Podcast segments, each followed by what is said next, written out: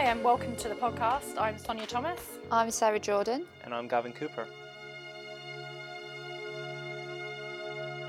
Hi, welcome to Series 3, Episode 5.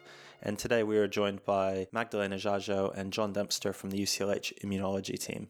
They support many patients following hematological treatments, patients having rituximab, CAR T cells, ibrutinib, and following autologous stem cell transplant can all require immunoglobulin support in the long term as their antibody production can remain impaired.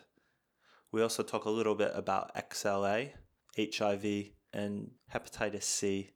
And John talks us through the administration of immunoglobulins at home and how these treatments can now be given to patients to self care with, given via subcut routing. I guess we wanted to talk about secondary immunodeficiencies as well. I mean, what would be the uh, sort of most common immunodeficiencies that would be considered secondary then for So, so for I us? think at the moment, or maybe going back a few years, Mm. they were in hematology. People would use either chemotherapy, which would just wipe off the immune system, and they would then pick up.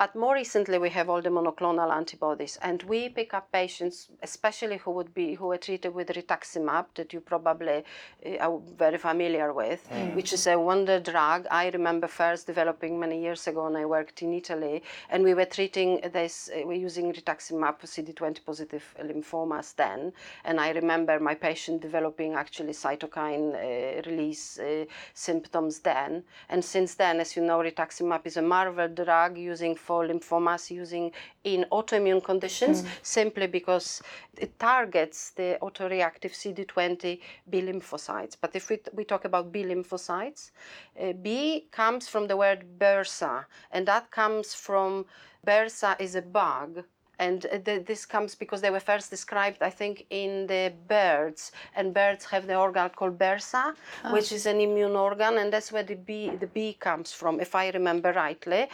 But these B lymphocytes then in simple terms, if they are deleted by using rituximab, we do not have antibody producing cells. The interesting thing is and nobody quite understands why it is. The plasma cells produce antibodies, mm-hmm. but it is the CD20 positive B lymphocytes that are wiped off, and plasma cells do not have a CD20 receptor. But for the mechanism that I don't think is well understood, in 10% approximately of patients, this destruction of B cells is long term. So people do not unable after the treatment with rituximab to uh, to to to have these cells back, or the cells do not work properly. And patients come to us.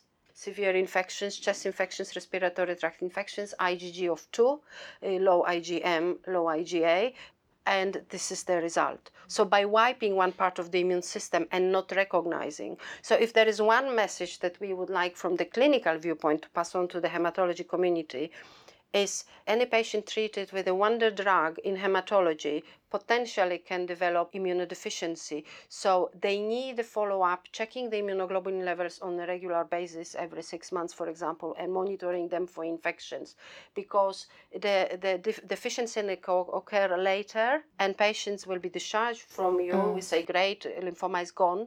But then three years later, they are with us with bronchiectasis, so damaged lungs as a result of recurrent infections, because as a result, they lost the antibody production, but nobody actually realized that. And I guess we're dealing with more and more immunotherapies that will then kind of feed into your specialty later on down the Exactly. line. So one of the new things is the your CAR T cell amazing center and treating patients. However, as part of the IVIG panel, John and I are on our UCLH IVIG panel, we approve treatment with immunoglobulin replacement therapy.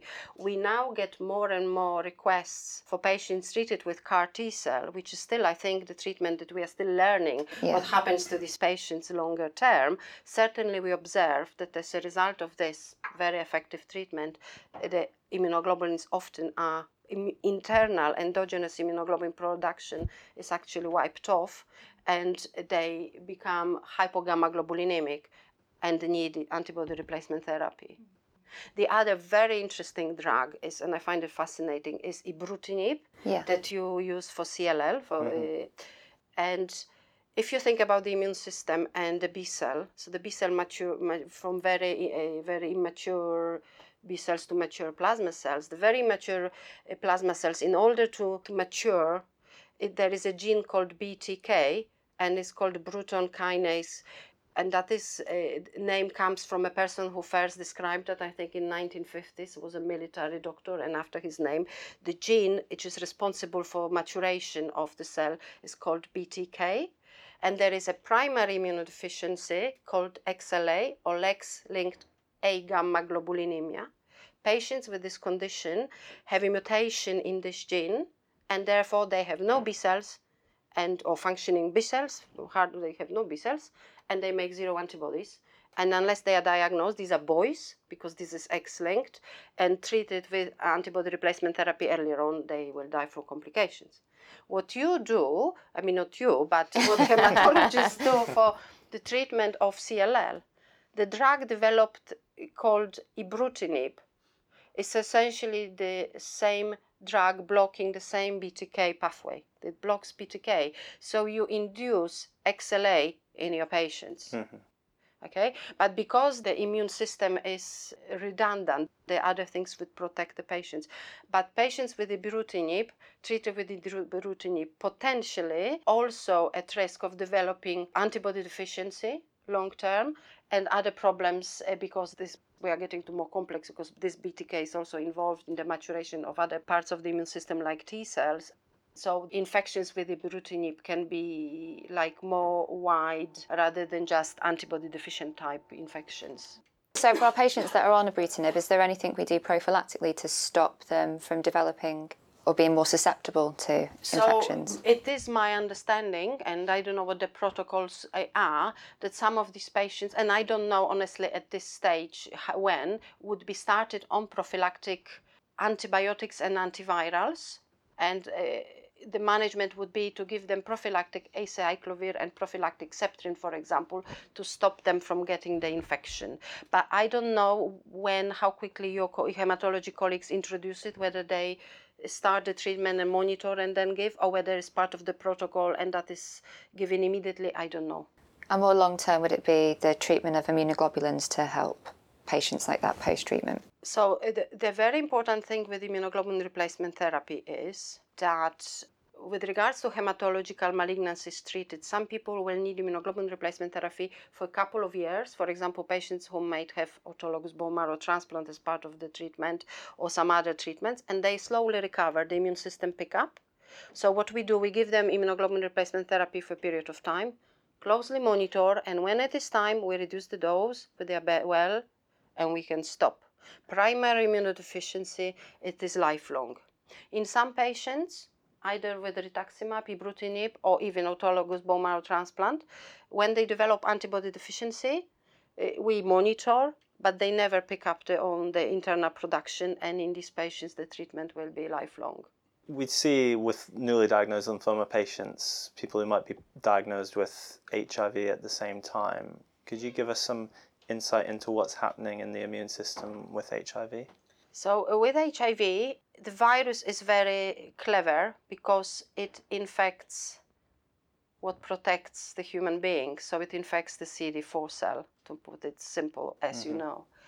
So there will be an acute phase, but what happens there will be an acute infection of the CD4 cell, and the majority of the cells, or many, will die. But if you think if the, if the virus killed all the cells at the same time, the patient will die, but also the virus would, the host would die because it has to be transmitted for its own survival. So it goes to the latent phase, means it is dormant, it stays in uh, CD4 cells mainly, has a low level of replication but doesn't go away. It is also able to infect other parts of the immune system, some of the antigen presenting cells. Therefore, it's difficult because even if you do bone marrow transplant having new- cells, you will not be able to get rid totally of- of HIV because it will be able to stay dormant in some other cells within our body for, for years the CD4 cells will be infected and there would be the small uh, low grade proliferation. And then at some point there would be the increase in the replication of the virus and the cells will be destroyed. And then when patients start developing opportunistic infections, Kaposi sarcoma, and they die, luckily not anymore because with the triple uh, sort of with various therapies for hiv i think in the developed countries nobody dies it is fascinating how over the times with the research we managed to uh, Control and control and to prolong people's lives. So now HIV is considered from the immune system viewpoint as a chronic infection which requires treatment with antiretroviral medication to maintain the virus at very low level of replication. You can get rid of it, but stays there and doesn't cause any problems. Uh, Even more fascinating is the hepatitis C virus that until recently uh, the infection would be chronic, you couldn't really get rid of it, and now with the new medications, you just remove hepatitis C virus altogether. But the sadly mentioning about secondary antibody deficiency, and I also like to mention that because we live in London in the lovely work in the lovely UCLH, but the most common cause of immunodeficiency secondary worldwide is actually malnutrition. It is mainly if you think you need protein synthesis, making cells, making antibodies, making everything. People who are malnourished, they make no antibodies, they have no uh, enough proteins, etc., etc. And this is really so sad. But uh, and what is the treatment? You ask is just changing the economy of the world. Yes, that's the thing. So, so maybe just to finish off, that we have John with us, and John joined mm, us recently at UCLH, and he is a lead. welcome, for John. Thank you. immunology and allergy sort of uh, service here. And John has how many 15 years expertise in treating patients with antibody replacement therapy. The therapies have changed. They developed just like IV infusions. And then uh, the subcutaneous treatment has been developed. And m- more recently, uh, the patients are encouraged to have treatments at home so they can have home therapy. I had no idea there was you could have subcut Yeah, okay, so there are several ways of, of giving the immunoglobulin replacement. Um, the more conventional way, historically, I suppose, was the IVIG, where you go Yeah. to hospital Yeah. and you got the intravenous drip of the antibodies. And I think it's probably unique really to immunology and maybe some neurology now where they do this thing called subcutaneous immunoglobulin where you can train the patients to kind of give it themselves at home. Um, you can give it as a once a week infusion or you can give it as a daily small injection just like you know a little shot. And patients you know on the whole really like it Yeah. um, because they don't have to come in um, to hospital once every three or four weeks and sit there for three or four hours. Um, I train them, takes two or three sessions. It's really easy. It's usually on average of about maybe between 40 and 60 mLs a week. Put it just in a you know little ambulatory pump and inject it through in two or four sites in the abdomen, subcutaneous tissue, over about an hour And that gives them more control over their gives them more control lifestyle. And, and they get a little there's this phenomenon some of the IVIG patients will describe of a wear off effect with IVIG so you give them you know a whopping great intravenous dose Mm. once every month and they feel great for the first two weeks then in third and fourth week they can feel Yeah. that the levels are kind of starting to tail off and then they get really tired or you know they just they describe it as a wear off whereas with the subcutaneous um, version or format, they get a little bit of the antibodies every week, and rather than getting the big peaks and troughs in their blood levels, they get a constant steady state, and a lot of them prefer that.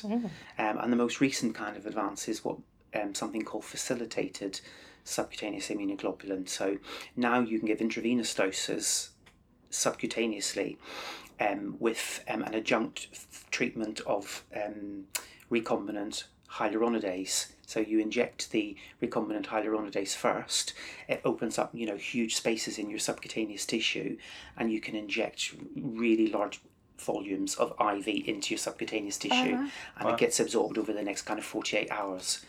Um, and rather than getting, um, you know, kind of the lumps and bumps with the conventional subcut, it just kind of, you know, flattens out like a flat pancake effect over your abdomen. So just to put things into perspective, a- we had a patient who was on immunomodulatory doses for this, and we were giving her 120 grams of this stuff once every four weeks, and she was able to inject the 120 grams in about four hours in two sites oh, that's incredible, isn't it? rather than having to come into hospital over Yeah. two days and have it. So things are getting a lot better. Yeah, brilliant. Well, thank you so much. Thank you much so for your much. Thank you, guys. Putting up with the very, very cold. Yeah.